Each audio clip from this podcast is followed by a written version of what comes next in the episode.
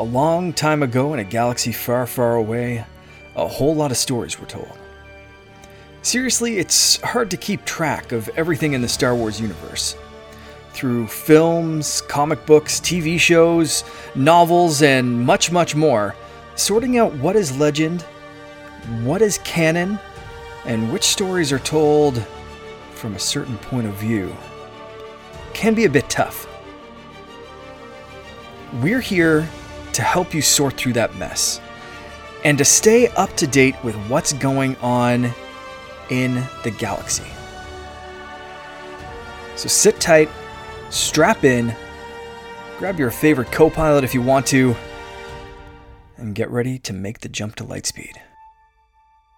Ladies, gentlemen, Wookiees of all ages, these are the Holocron Chronicles.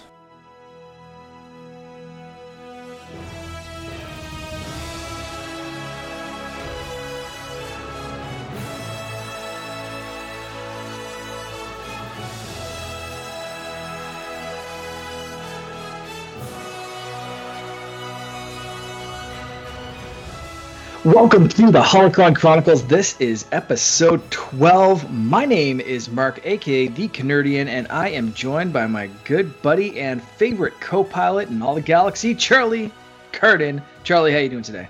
Ooh, co-pilot, I guess I gotta act all official now. I gotta put my shoes back on and take my feet off the dashboard. I'm doing good here on a Tuesday night. Mel went out doing something that I get sucked into occasionally, which is playing a video game, but only of the Lego variety. Very occasional for you. But yes, I'm glad very to hear occasional. It. Yeah, I had wrapped up Lego Force Awakens most recently, and then I hopped back into playing Lego Marvel 2. So now I'm bopping around that world and collecting all the gold bricks that I can collect. So it's about my speed to play games like that.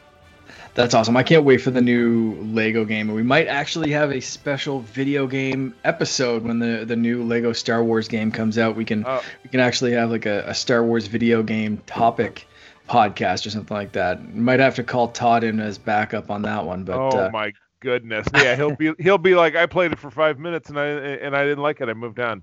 There, I just gave you his input. Perfect. I think that'd be fun actually to talk about all the different Star Wars games throughout the years, because there have been some doozies. There have been actually one of the worst video games I've ever played. Like not even licensed video games, like not even Star Wars video, like just straight up all encompassing. One of the worst video games I ever played was Yoda Stories for the Game Boy Color. Oh God! It got a 2. On IGN, one of the big, for anyone listening that doesn't follow video games, yeah. IGN's one of the biggest review and news sites in the world, and they gave this game a 2, and I thought that was being generous. So, and it was a 2 out of 100. 2 out of 10, but it might as well have been out of 100. It's so bad that it's one of those things that I'm happy that I have in my collection just because it's so terrible that it's kind of like this sense of like, I don't know anyone that owns this version. Apparently the PC version wasn't quite as terrible, but the Game Boy version specifically was just a hot stealing pile of dog shit. And I happily own this thing. It was one of those things that, like, when anytime you're looking for something else, that thing is there. Like, it doesn't matter. Like, we all have one of those things that it's like you just can't get rid of it. It's just like you can be looking for anything else. And it's just like, oh, here's the stupid game cart for Yoda Stories just staring you in the face. But the second you're like, I have that game. All right, let me dig that out. It's gone. It is one of those mystery kind of objects in my life. It was that anyway. It was that way for me. Just as a quick bookend to that, when I was guesting on my partner Rich's podcast, Great Disturbances, and I was showing him and his partner Paul, they wanted to do a send up of the Family Guy Star Wars, and I was like, I've had that on disc for decades. I'll just go check that out. Nowhere to be found. Don't know if I sold it. My son made off with it a long time ago and never returned it. So I'm just like, but I hadn't watched it in forever because those things kind of suck. And plus discs really blow. So I just don't touch them. But now it's not like, oh, I didn't want to dig through Hulu and find them. I just want to sit down and watch it. So I went and spent the money and got it digitally. So the bastards got me again. Damn you, Disney, Fox, Disney. So are they on Disney Plus now? Because I mean, Disney no, Fox, there are some specials. I think they're weird, but they're kind of lumped in with regular season. So you got to know that, the beginning of season 11 had the Blue Harvest, and the beginning of the middle of season 14 had the something Dark Side one. So I just went and spent the money, you know, unlike Todd, I love slagging him here because I know you guys slag me over on co-op. Unlike Todd, I sometimes feed the beast. I pay money for things instead of just skirting around and doing digital services. Like if it's a movie I'm going to watch, maybe I'll just buy it. And therefore I'm contributing to the economy of the entertainment industry, you know? So every once in a while I will buy something, even though, you know, I'll buy a comic. He's like, well, you could just get that on streaming or get that on DC and Infinite or whatever. Yes, I know, but I also like the convenience of simply having it in a single volume. I own it. I can always find it, blah, blah, blah. Anyway, so far off of Inside Baseball, we are here talking about, what are we here talking about? There's something major going on. Well, there is something major, but you know what? I just realized this is our first episode since May the 4th. We should have probably had a special episode to celebrate May the 4th be with you, or even, you know, Revenge of the 5th or something like that. But since this is our first one, did you do anything special to celebrate Star Wars Day this year? Geez, that was last week, Tuesday. You know, we did the obligatory, the first episode of this program was on that we're going to talk about. And I think we had intentions to watch Rogue One, but it didn't end up happening. So, you know, shame on me. I was like, I should start watching The Mandalorian again, because I'd like to, you know, sneak in a viewing of that here and there. But no, I didn't. I was kind of naughty, and I was like, oh, I'm going to go out to GameStop because they're supposed to have some stuff or whatever, and that didn't come to pass. So I guess I loved it in my heart. Of course, the good folks over at Bitmoji had special Star Wars Bitmoji that day, so I sent out a bunch of those, and you know I did my regular admin work for our Secret Friends Unite pages that I was out sharing news and stuff and being interactive. So I guess I didn't do anything radically different. Okay, well that's pretty cool. Still, we ended up watching The Force Awakens, which kind of spilled over into the 5th because tiredness and all that kind of stuff. What did you think of some of the new stuff that they announced? Specifically, there was a lot of exciting news around lightsabers. So if you're someone like me who loves lightsabers, and I think we're going to be talking about lightsabers in a few episodes with a guest, we'll get to that when we get to that. But for now, we saw a couple of legacy sabers from Galaxy's Edge, from the Star Wars Disney shops, which was the first one was Luke and Leia's lightsabers in the cloth that they were buried in. Really? At the end of the new the sequel trilogy. And it came in this amazing box that it was, I think, numbered out of 3,000. So very limited edition. And those were absolutely beautiful. They just announced, it wasn't quite May the 4th. I think this was today or yesterday, a replica of Rey's lightsaber at the end of Rise of Skywalker. The new yellow one with the staff blade. Yeah, that's hot. Yes. Very, very cool looking. I've already seen some modifications that take like their Rancor tooth that's on the bottom of my custom-made lightsaber and stick that on the bottom of Rey's. So very cool stuff there. But also, they teased a functioning extending lightsaber. Have you seen this tease? I think I shared it in the group. I have for that. Yeah, we just get closer and closer. That's crazy. Absolutely amazing. Yeah, I can't wait to see how these things actually work, because I've seen kind of the patents that Disney has for this thing, and it's basically if you want to, an idea in your head, it would be a mechanized. Think of two tape measures that would extend on their own outward. So, but that's kind of how they roll up. And then they extend, and there's a light strip in between them, and they somehow kind of connect to one another, kind of like zipper together or something like that. So that's what extends. Now, my issue is anyone who's taken a tape measure out, you know that after a few inches, that thing gets a little floppy. That sounded way worse than I meant it to. But you know what I mean. You know, it's not structurally as sound as like a tube kind of lightsaber would be. So I'm wondering if these are going to be just for show in Disney World, or if you can actually eventually buy these things. You know, anything with Disney, you're going to have the chance to buy them, because they enjoy your money. They enjoy the hell out of it. So no doubt about it. So yeah, good stuff. As a cosplayer, I stick pretty strict to character specific things. So I don't do a lot of these role play items that are quite so crazy. My latest purchase was an X-wing helmet to go with my original character, who happens to be a high ranking rebel pilot. And my next cosplay purchase will probably be a flight suit to go with it. I'm a little back and forth on the traditional orange one, which I'd never been nuts about, to possibly getting a TIE Fighter one in black, which I like, and then just getting the chest box and everything that would go with an X-Wing outfit. So a little on the fence about that. My character does have his, day-to-day clothes, but he doesn't have a flight suit. But now that I have the helmet, it really kind of necessitates getting the rest of the look. So anyway. The flight suit orange, I'm actually looking at my new watch strap that I ordered as well on May the 4th. I got two watch straps for my Apple Watch, one for the Rebels and then another Darth Vader one. And I'm very happy with them. But this orange really stands out. I kind of love it. Anyway, let's get back. But I do want to hear if anyone has any fun stuff they did for May the 4th. Let us know on Twitter, @SecretFriendsU. Or tweet directly at me, @the_Thernerdian. I'd love to know what people do for May the 4th. I know we're a little bit late, but still, let us know what kind of fun Star Wars stuff you're into. But right now, let's get into some canon stuff. Yes! The Bad Batch is officially out. We've got 2 episodes up so far. We're going to be going down and running through each of these episodes as they come out every 2 weeks. We'll catch you up right here. But let's dive right in. What did you think of episode 1, Aftermath?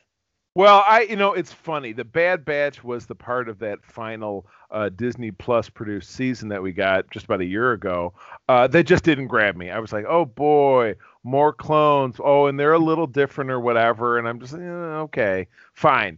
And I kind of I couldn't even tell you what happened in that story arc. No clue whatsoever, because there were 3 arcs to the season. There was that.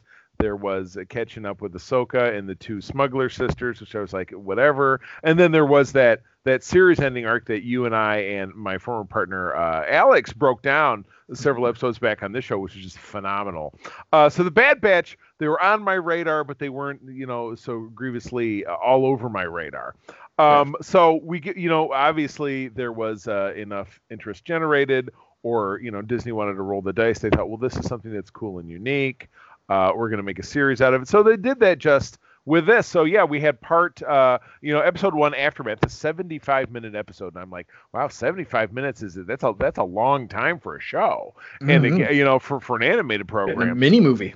Yeah, exactly. And then, and again, with airing on a streaming service, there's no commercials or anything like that. So it was 75 minutes of programming. But again, if it was, aired in the old broadcast, it would be, 90 minutes. But yeah, this I was juiced right from the beginning, because we get, the old Clone Wars introduction with the guy said, oh, clones, blah, blah, blah, blah, blah, blah, and that voiceover voice. And we drop right to a planet where we see, Jedi Master Depa Billaba. I'm like, oh my God, I know what's going to happen now. And then, jumping out of the mist while Master Billaba is fighting is her young Padawan, Caleb Dune, who is, of course, Kanan Jarrus from Rebels, which is a show that we love very much. I probably watched that show maybe 2 or 3 times through. I really enjoyed it very, very much, because, again, the Rebellion and that time period is my sweet spot. I love the Rebel Alliance stuff. That is in Star Wars. That's where I'm at. Mm-hmm. So it was cool to see this, but yeah, this was, contemporaneous with, obviously, Palpy's journey really beginning in episode 3. And then, you picture it happening at the same time. The big, always makes you wonder, when Palpy was sending out the Order 66, couldn't he just have dropped it? 'Cause he was doing it like clone by clone. He was having that personal touch. Commander Cody, execute Order 66. Commander Bly executes Order 66. Commander Fox. It's like he was just going down the line. He could have been making these calls for years. So maybe he just picked, the top guys for dramatic effect. But these clones got the order, and they quickly turned on Master Billaba while Caleb was just out of range, and our Bad Batch guys had shown up, and it becomes pretty obvious at this point that if they have the chip, it's not fully functional. Maybe some of them don't have it at all because these cats are really unique. So it's not really affecting them except for, is it Crosshairs? Yeah, the one little kind of wiry, slimy guy. He's a little bit more by the book, so... in the end, Caleb is looking to escape. Our main character, I'm going to start mixing up that. Who's the Rambo-looking cat? Who's the lead dude? Hunter lets him go, but does it in such a way that he lies about it. But Crosshair's like, well, I really think you let him go, and that's not what good soldiers do. Good soldiers follow orders, so he's a rat. And this is even before they get back to Camino, which is home base, which they get back to Camino, and who's waiting there for you? Tarkin. Fucking Tarkin. Shit is going to get bad. This guy is bad news. Bad shit surrounds this dude no matter what he does. And he's there to let the Kaminoans know, like, hey, dudes, gravy train's over. Emperor's not interested in this clone bullshit anymore. We're going to dump the clones. We're going to start using regular humans because, again, everything about the Empire is very human-centric. They're the Republican Party of the galaxy. You know what I mean? Being very exclusionary. So the clones are kind of on short final. So he's there to evaluate and start to find ways to kind of phase them out. Yeah. It's and I did love the "Good soldiers follow orders" line. Because that was again one of those callbacks to the Clone Wars, the proper Clone Wars show, which I think that was Tup maybe who said that, maybe the first one, but there were a few instances of that, of clones fighting that or following that to mixed results. So Crosshair bringing back that line, you kind of knew shit was going to go down even without Tarkin showing up. But then before you really had a chance to process what was happening with Clone Force 99, you get this, they're back on Camino and shit's about to go down with Tarkin. So holy crap, what an episode starter. And I just loved it straight through there. So you get Tarkin. He's assessing things. They get in a little food fight, and Tarkin decides, you know what, I'm gonna test these guys. Right. Test them. So sets them up in kind of a battle royale that could essentially be a way to take them out altogether. Mm-hmm. So it was right around this point that we get introduced to who ends up being, spoiler alert, the real fifth member of the squad, because we find out that Crosshairs is a rat, but that's Omega, or I love how she says her name, Omega, because she's got that Kiwi accent, which I just think is so adorable. I'm Omega. It reminds me of watching Flight of the Conchords on HBO, which is a show I love. Yes. But no, she's delightful. In some ways, I think I was either talking to Daxtra or I was talking to our friend John, who was saying, oh, she's the kid who's going to get into trouble that the other four of them have to rescue. Yeah.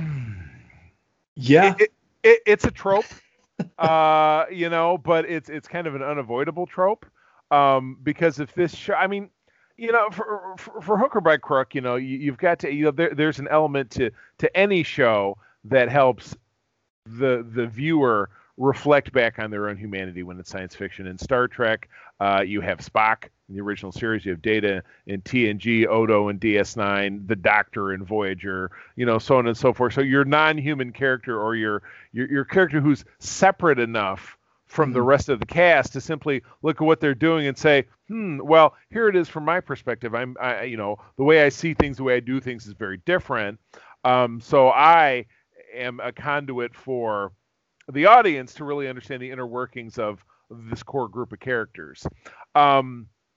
So you know, that being said, that kind of led it. I don't want to, you know, put the cart before the horse, but that's kind of what led us into the second episode that we're going to talk about. Mm-hmm.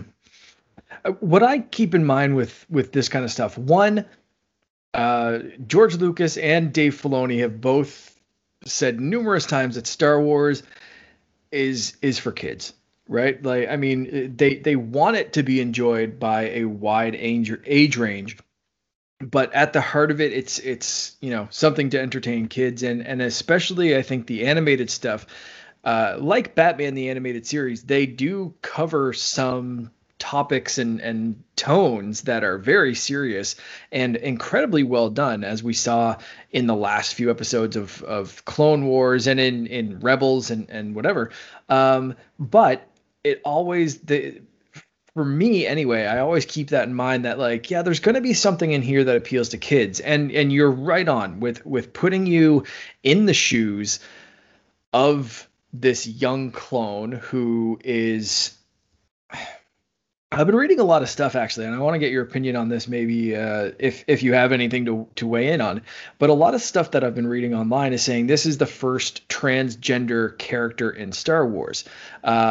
Not technically transgender in the way that we think about it on Earth, but because Omega is a clone, seemingly a clone just like the rest of the clones who are all male, but Omega right. is female, if she's a female clone based on a male host, that would be, you know, how what changes with her, you know, to fit her into the other Clone Force 99, where they all have some sort of change right. within their DNA that makes them, you know, not a standard clone. So that seems to be hers, and I love it with everything that came out with Gina Carano and all that kind of stuff. Right. Even you're absolutely right.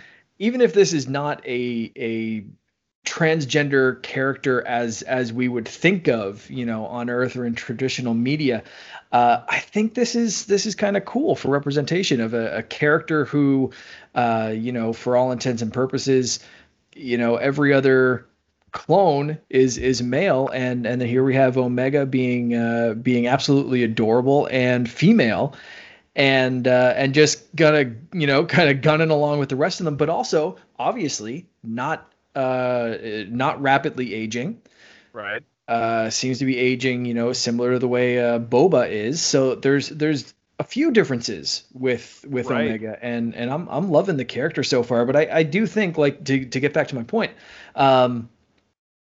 I do think that she's kind of that one, jumping on point for kids, and two, similar to how we saw in Mando, like Grogu and Mando kind of, you know, you get the grizzled hunter warrior, and you know, you get Grogu kind of bringing out that friendly, fatherly side, and I think we again, kind of skipping a little forward, but we started to see in episode two, that you know, she's going to be that for the rest of these clones. So right, interesting right. character. Yeah, and again, you know, that does definitely speak to, you know, what I had referenced about, you know, having that non-human or non-standard character. The transgendered aspect of it, it's true. It's almost a little bit more of a gender bend. Like, you look at, you know, in Battlestar Galactica, which I know you don't know, but I keep bringing it up. In the old series from the 70s, there was a character, Starbuck, played by Dirk Benedict, who later went on to be on the A-Team most famously. It's kind of what he's known the most for. But in the 2003 to 2004 launch of it, the character was changed to be female. And, you know, and certainly, like every character in that series, came to take on a much harder edge. But they started out really making that character, you know, she has some traits of the original character, but really quickly spun out and turned out to be something completely different on their own. So the question then begged is, like, well, is Omega Then just a spin on a Fett archetype clone. But is she going to, again, what's her special, gift? What's her, quirk, as it were, as they'd say in My Hero Academia, which my friend's kid loves that show. So that's their powers, their quirk, I think, is what they call it with those characters. It's really leaning, to me anyway, I'm thinking that she's force sensitive. Mm-hmm. I'm thinking that there's some other DNA that they mixed in, some other kind of something in there, because she's done a couple of things where she'll touch someone on the shoulder and say, "I know how you're feeling," or "I can kind of sense what you're doing," or "I can," or she's looked at something and waited for the timing, and it's bringing back real Anakin vibes or Rey vibes, where she's so good she doesn't really realize what she's doing. Like Anakin racing the pod racers, like it's the reaction, like they're already in tune to the force. They just don't know that that's what it is, so there's been a few things that have kind of reminded me of that, which I'm so excited about this character. If you can't tell already. I hear you, and I appreciate the perspective, because when I got to episode 2, it was just you're very much standard issue. Hey, we got away, but we need to call on some old friends so they can help us do this thing or that thing. And the kid's going to be trouble, so we're going to leave her behind. It felt almost beat for beat the episode, like the episode in season 1 of Mandalorian, where we introduced to Cara Dune's character. That I'm on a backwater planet. Blah, blah, blah, the local villagers, yada, yada. I'm going to pawn the kid off on them, and then I end up having to change my mind for this or that or whatever. And, again, the episode itself is a trope, but it's necessary. In some ways, it's necessary to kind of move the ball forward. We need to have this transitional episode where that relationship, that early relationship between Hunter and the rest of the gang and Omega is tested and it's defined. And like you said, little peaks of, well, how did she do this thing? And how did she, and she had to find out things like when she walks out of the ship and she sees sunlight for the first time, or she drops down to her knees and rubs her hand in the dirt or takes a deep breath as the sunlight touches her face. That's something, that is, I think, immediately helps define it. Here is a true fish out of water, no pun intended. A stranger in a strange land, and she's playing with the other kids, but she doesn't understand that if she gets too close to the Neku, it's going to eat her, because she has no experience in anything outside of the domed world that is Camino. So, yes, it's going to be, kind of not only a journey of discovery for Omega in simply the ways of the galaxy, or just kind of putting on your pants one leg at a time and what it means to be in the world outside, but also, like you said, things that could be deeper within what her quirk truly is. So, I lament episode 2. It was very perfunctory for me. It was very by the numbers, but like you said, it's kind of like a pizza. Even if it's bad, it's still pretty good. It's still and that's not to try to leave any sexual allegory out of it, but it did still, in my regard, move the ball forward. So I think that was a good thing. So so that was that was episode 2. What do you think of episode 1? I think before we kind of wrap up and move on, episode 1. As a whole, I mean, it finished. We saw, like you said, we saw that the big fight where they fought the drones or whatever, I guess, the droids. Yeah. Then they, Tarkin said, "Okay, let's use live fire." Again, they had to escape Crosshair. They kind of took him and augmented or enhanced his inhibitor chip. Now he's the bad guy. Right. What did you think of that episode overall? Oh, I mean, I thought it was a great way to kick things off. It without a doubt set the tone that, times are changing. And we, we're not the drones. We were created, why fit in when you were meant to stand out? It's really the ultimate underlier of all of this, you know what I mean? Yeah. And they were crafted as that in the wartime, because that really benefited their slave masters, as it were, the people who controlled the clones, because benefited that. But in the post-Republic new enterprise or imperial era, where conformity is king, these guys are not going to fit in. And even Tarkin figured that out really quite a way, which is why he wants to rub them out. But they are, you know, they're too much of a product of their own environment. They're too attuned to their own special quirks or powers, as it were, that they're going to break out. But the question is, where are they going and why, and what are they going to do? Mm-hmm. That's what I think is what this first season. This is 10 episodes, I assume, because that's pretty standard. 10 episode season of something like this. Is that what we've got to look forward to? I think so, but something's telling me there might be more. So I'd have to look that up. Okay. But yeah, I know what you mean. Like with if it's 10 episodes, even if it's 12 or 16 episodes, having what feels right now like a filler episode is a little jarring, especially as the second episode. We were talking a little bit earlier this morning, and I mentioned something like, you know, I trust Dave Filoni, and he's show running this. So he doesn't lately, especially. I mean, you know, there were obviously episodes of Clone Wars that were filler episodes, but I find lately he's pretty good at everything having a purpose. And even some of the episodes of Mandalorian that we might not have been big fans of, or, you know, as we're watching them, we're like, this feels like a filler episode. There's always something in those episodes, right, that is, you know, called back to later on. So I'm guessing by episode 5, 6, or even by the final episode of this series or this season, we're going to look back at this episode and go, oh, I get it. Okay. That's why Cut and his family were in here. That's why this happened. That's why that happened. I get where episode 2 fits in. At the time, feels a little fillery, but I'm hoping. And again, this might be just stupid blind trust, but I'm hoping that this laid a whole bunch of pieces that we don't even know what kind of puzzle we're looking at yet. So we can't identify the pieces of that puzzle.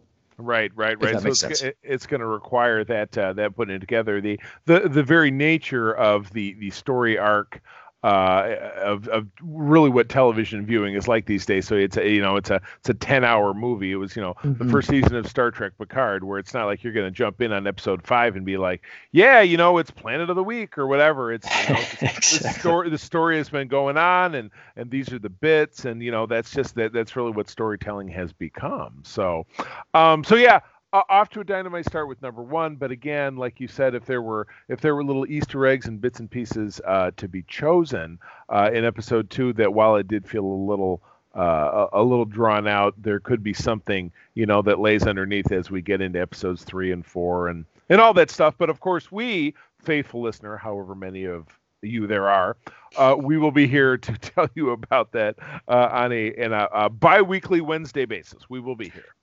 So what do you think, before we move on to the other stuff, what do you think happens next? Where do you think this episode or this arc is going? Well, you know, and again, I am challenged. Now it seems like they are truly on the run, but I almost really don't know. What's their goal? Where are they going? What are they going to do when they get there? Are they at the periphery of, are they going to find their way into the hands of the earliest of the rebellion? So of Mon Mothma, of Chandrilla, of Bail Organa, of Alderaan, and, you know, that whole gang. Are they going to be a vital piece of that? We already know that Rex eventually finds his way, into the regular rebel forces, because he was retconned into Return of the Jedi as, you know, the guy with the big fuzzy beard that you see on Endor as part of Han's team, as Grandpa, I believe he was called. So there are definitely our clones in the rebellion going 20 years forward from this point. So, you know, clones do live. You know, it was Wolf and Gregor that we saw very interactively in the Rebels TV series. So, yeah, there are clones out there that cut their chip out, or their chip malfunctioned, or whatever it is, that are out there fighting the good fight. And we don't even have true stormtroopers yet, because it's just we're days and weeks after the dawn of the imperial era. So, yeah, I think we're going to see a lot of unfolding. I think it would not be at all reasonable to see our buddy Anakin at some point, or the Inquisitors at some point. If our gang starts to cause some trouble. So anyway, I'm on board. And again, just to throw Todd all the way under the bus, he hates the Clone Wars. He's not enthusiastic about these series. Well, why can't we do something different or whatever it is? But the thing is, when people like you and I, talking about Star Wars, or myself and Rich and Aaron over on Code 47 talking about Star Trek, world building does necessitate turning over rocks and looking for different things, and why did this happen, and this can still be interesting, even though, and again, your stakes are somewhat limited. Like, well, they're not gonna go on an assassination mission to kill the Emperor and they're gonna be successful. Well, we know that doesn't happen, but there are different stories to be told within the realm of these characters, and what kind of difference did they make? What kind of difference did the rebels on Rogue One make? You knew what their ultimate end game was, but you didn't know at the end of it that they were all going to die, because even that wasn't decided until the film was finally cut together, because different endings were shot to that film. And I was genuinely surprised by that in the theater. I'm like, they just fucking killed all of them. They're really not dicking about. This is what war is really about. So I'm excited. I get the feeling that there's a good chance that we won't, see all of our characters to the end living. But I'll be interested to kind of see the journey. Absolutely, yeah. And I'm wondering if this is going to be another student in Luke's eventually doomed school, right? Like, is this Grogu's next classmate? If I'm right, and if Omega is showing some Force sensitivity, is that kind of the final goal of, is it kind of the other side of, like, of Mandalorian, of here's another group of people that are trying to get this enhanced special youngling to someone who actually knows what the hell's going on. So I'm really curious to see where this goes, and definitely happy to be along for the ride. So we'll see where it goes, and like you said, we'll be updating things here as it goes. So hopefully you'll listen along with us. Let's turn right now to the rest of the canon update, and this is going to be kind of the short version. We're not going to dive into things like we usually do. I think this is going to be the way forward, at least until Clone Wars the Bad Batch is over. I think this is going to be how we're doing these canon updates. Let us know if you like this, or maybe we should extend the time of the shows. Sure. If people reach out and say, like, hey, no, I like the way you used to do it. But basically right now we're going to be picking some very important things that we think happened in Star Wars canon or around Star Wars. We talked about a couple of the lightsaber things, but there's some other stuff that went on through April 2021. Charlie, do you want to grab the first one? Absolutely, yeah. So we've been hearing for a while about the Obi-Wan Kenobi series being filmed, and again there are smatterings of this and that. There was a loose cast photo of a field somewhere in England where they were building a little town for this to take place in, but the word is that in April cameras really started rolling, and this is very significant. We're now more than 15 years past the end of the prequel trilogy with Episode 3, which gave us the last performance of Ewan McGregor as Obi-Wan Kenobi, but he will be the center of the series. And then it was also verified that Hayden Christensen will be reprising his role as Darth Vader, which again, it's kind of, who cares if he's in the armor, but by Hayden Christensen being a part of it, it's almost to suggest that potentially, whether it's within a Force vision or some kind of flashback, that he will be portraying Anakin Skywalker as the non-crispy version that we'll see him in kind of the way he is. So yeah, this is set to take place 10 years after we last see Obi-Wan. So he is on Tatooine looking over Luke. He's looking kind of haggard and ragged, and so that part of it really fits with the time that's gone by. So sounds like this is being filmed in England. They're building some sets and they're getting things rolling. So let's see here. On March 29, so this is actually March 29, not April, was mentioned that actors such as Moses Ingram, Joel Edgerton, Uncle Owen, Bonnie Piace, who is Beru, Kumail Nanjiani, who is a wonderful talent that I love. He's a stand-up comedian.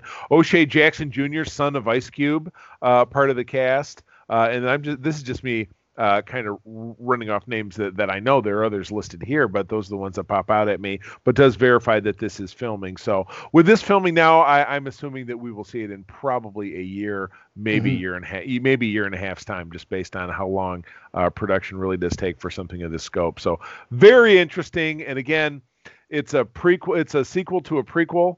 Kind of make it that as you will, but it's not just going to be Obi-Wan hanging out, watching Luke through his macro binoculars in the distance. He's going to be getting into some action. So that's going to be pretty sweet. I'm looking forward to it. Yeah, I've heard some rumors that there's maybe Inquisitors in this. So it won't be just Hayden Christensen. It could be he and his lackeys coming after them. Right. I'm hoping some flashback stuff, like you said, that it's not just Hayden in a mask or whatever. So very, very curious to hear more about what direction they're going with this show, but definitely can't wait to see it. And like you said, hopefully a year, year and a half. Right. The quicker, the better. I can't wait. Yes. Get it in there. The next thing we did kind of, we talked about Disney Plus earlier on, but now there's a few Legends series. Yeah, Disney Plus. They are just scooping it up and spitting it out. So yeah, anything non-canon animated that they've produced, animated and live action, really for the small screen that they produce, they seem to just drop it in a big old shotgun blast. So yeah, everything from the animated portion of the Star Wars Holiday Special, which is a dirty word, I can't believe that they took any piece of that and released it, but it was an animated short that introduced Boba Fett, non-canonically, but canonically in the old days. It was the first time he was seen. The Ewoks animated series, I want to say Caravan of Garbage, because you and I are both such big fans of Planet Broadcasting. Every time I see it, I'm always like, yeah, I have to read it 3 times because I'm always like, Caravan of Garbage. No, Courage. That says Courage. Okay. The bloody Caravan of Garbage, mate.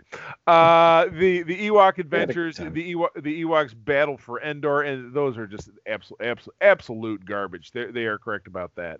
And then Star Wars, the Clone Wars, the Genndy Tartakovsky 3-minute little micro shorts, which I still have. I'm looking at. I know I still have the DVDs because I'm looking at them. I can see them from across the room.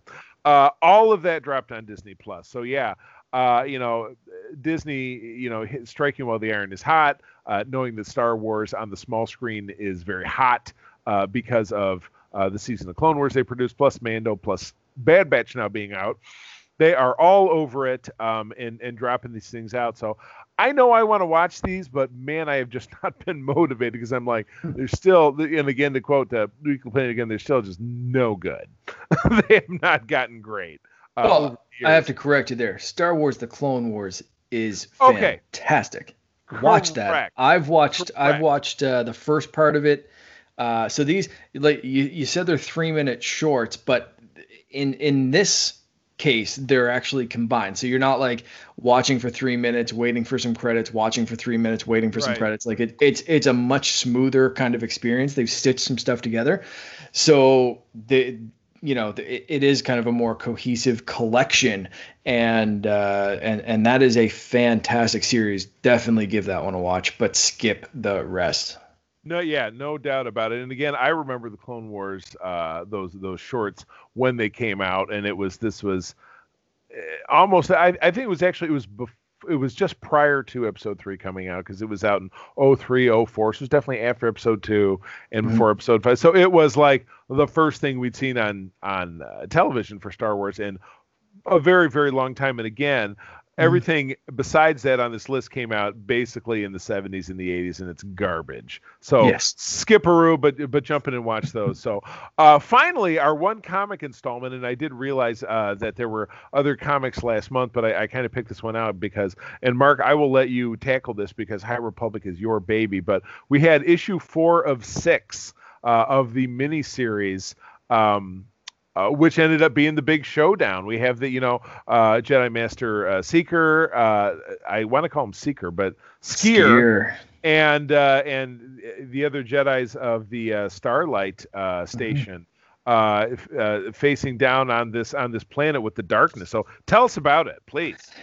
Yeah, so this picked up, like I said, like you just said, with the Drengir, the giant plant monster. Spoiler if you haven't read the last episode or the last issue. Sorry, that's what we're here for anyway. Spoilers. So yeah, so they're fighting this giant plant monster that's full of dark side energy, and has taken over Skier. But it picks up there, but also cuts up to the Hutt ship as well.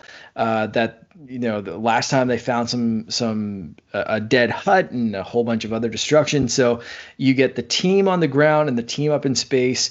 So basically they're you know, hunting this mystery basically, and it ends them in this deadly trap set by the Drengir. They're cut off from aid. The Keeve Trennis, Avar Chris, and Sarret are all going after Skier, saying what the hell happened.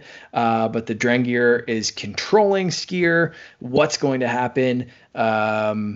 Basically, yeah, it's this giant showdown. I thought this was so badass. You see, basically, you know, how tough it is on Avar, Chris, and Keeve, basically, to see Skier like this. They don't want to fight him. They will if they have to.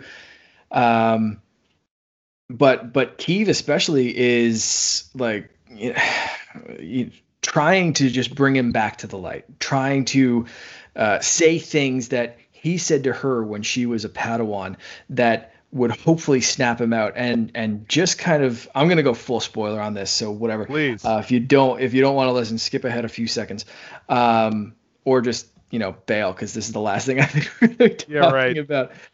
But basically, you know, you think that it's over, and then he comes right back and he's like, you know, just kind of says basically, yeah, I had to let this thing inside my head so I could get inside its head, and now we're going to kick its ass. So you see this go down, and they all fire up their lightsabers. They're ready to go. Skier is still connected to this thing, which is the scary part and the most badass part, because every time it's hurt, he gets hurt, but he's still like, do what you have to do. We're taking this son of a bitch down.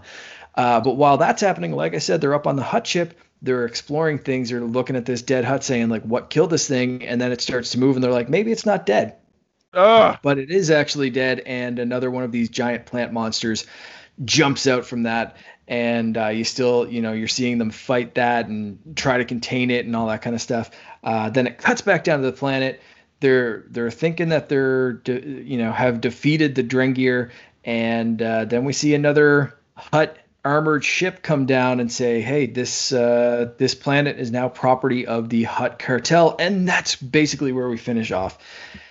Holy crap, I love this series. I don't think that's a mystery for anyone that's listened to even an episode of what we've done. What were your thoughts on this one?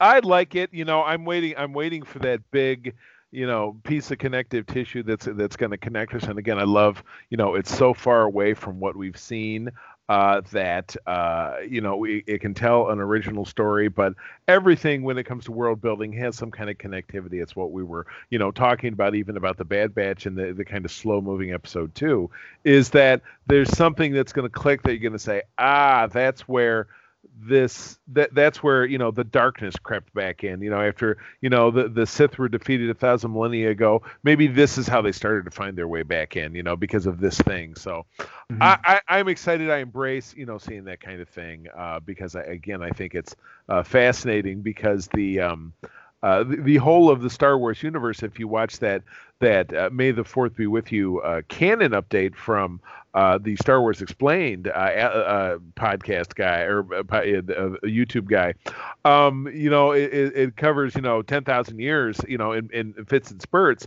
and really reinforces it. Again, I'm going to reference Battlestar Galactica. One of the key phrases that all of this has happened before and will happen again. So empires rise and fall, and it's the Sith, and it's the Jedi, and it's the Sith, and it's the Jedi. So right now it's just the Jedi. The Sith are in hiding, you know, and where's the wrinkle that brings them back? You know, is this piece of it? I think that's fascinating. Absolutely, yeah. And I'm wondering if if this is where, and you know, I think I speculated on this show before. I'm wondering if this kind of leads into The Acolyte. Is this, you know, going to basically be the prequel to that show or movie or whatever that ends up being on Disney? I think that's going straight to Disney Plus, right? I believe, yeah, anything would be. Yes. Okay. So anything would be, yes. So I'm wondering if, yeah, if this is kind of a prequel to that, or, you know, some way tied into, to that series or whatever it ends up being. But, right now I'm just enjoying watching the Jedi at kind of their peak, and just be kind of badass peacekeepers throughout the galaxy. And I love that they are getting a little bit more into Jedi lore and, showing how the Jedi are perceived. Some see them as heroes, others see them as pests, some see them as, you know, a bit too just kind of militant, and they're super powered. So they're like the boys, right? Like, what are you going to do when you come up against these people that can basically do whatever they want? And right. They have crazy laser swords that can cut through anything, and mind powers that can throw you off a planet. Like, what are you going to do against these people? We're kind of lucky that most of them seem pretty nice, but like, it's only going to take one bad apple to really mess up the galaxy. And right. Are we going to see that by the end of this? Or is this right. just kind of a contained story that's like, hey, you know what, let's peer through the looking glass, see the Jedi at their peak, show a couple of stories with the Nihil and maybe a couple of monsters, and then just say, you know, thanks for tuning in. Yeah. So thanks. I wonder where we're going to go. We'll see you next time. Exactly. So, but that's really what keeps the hardcores engaged, you know, seeing that kind of stuff. So I think that's, I think it's good and exciting. They've done well. Absolutely. So, well, cool. Well, that kind of takes us to the end of the line, if I'm not mistaken. That's it. Yeah. So, friends, thank you as always for joining us. We are a part of the Rock Solid, bringing it right to your door, Secret Friends Unite podcasting network, comprised of this wonderful program, talking about Star Wars every other week. On the opposing Wednesday, you have my friend Mark with my friend Todd Extra talking about video games on co-op mode. Every Monday, you can find myself and my pals Rich and Aaron talking about Star Trek over on Code 47. And then, of course, every Friday, you have myself and Todd Extra since 2014 talking about geek culture at large on the Secret Friends Unite podcast. You can find us over on Facebook. We've got a great, vibrant community of geek discussion, so please come check us out. We're also over on Twitter at Secret Friends U. Always looking to get a little bit more love over on Twitter, so drop us a line, pose a question, let us know what you're thinking about any of the shows, and we will talk about that on our programs. We've got a great store over on TeePublic. If you enjoy merch, t-shirts like the name says, but also hoodies, stickers, coffee tumblers, wall art, notebooks, what have you, all kinds of great stuff can be found there with all of your Secret Friends Unite logoed properties from your favorite shows. Proceeds do actually go to support the show and our efforts to kind of increase things that we do. Anything that's going to be left over, it's going to find its way to charity. We are big supporters of the Make-A-Wish Foundation, actually here in Michigan, because I had a son who passed away last year. He was able to take a trip to Disney World with his brother because of that wonderful organization. So I'm very, very closely attuned to them. So by supporting us, you can help support that organization as well. So I've done a lot of work with them over the years too. So definitely near and dear to my heart, but not quite as personal as your experience, for sure. Absolutely, indeed. So, well, again, friends, thank you again for joining us. I'm going to tell you, as always, that sharing is caring, and to keep on trucking. May the force be with you. Rex, play us out.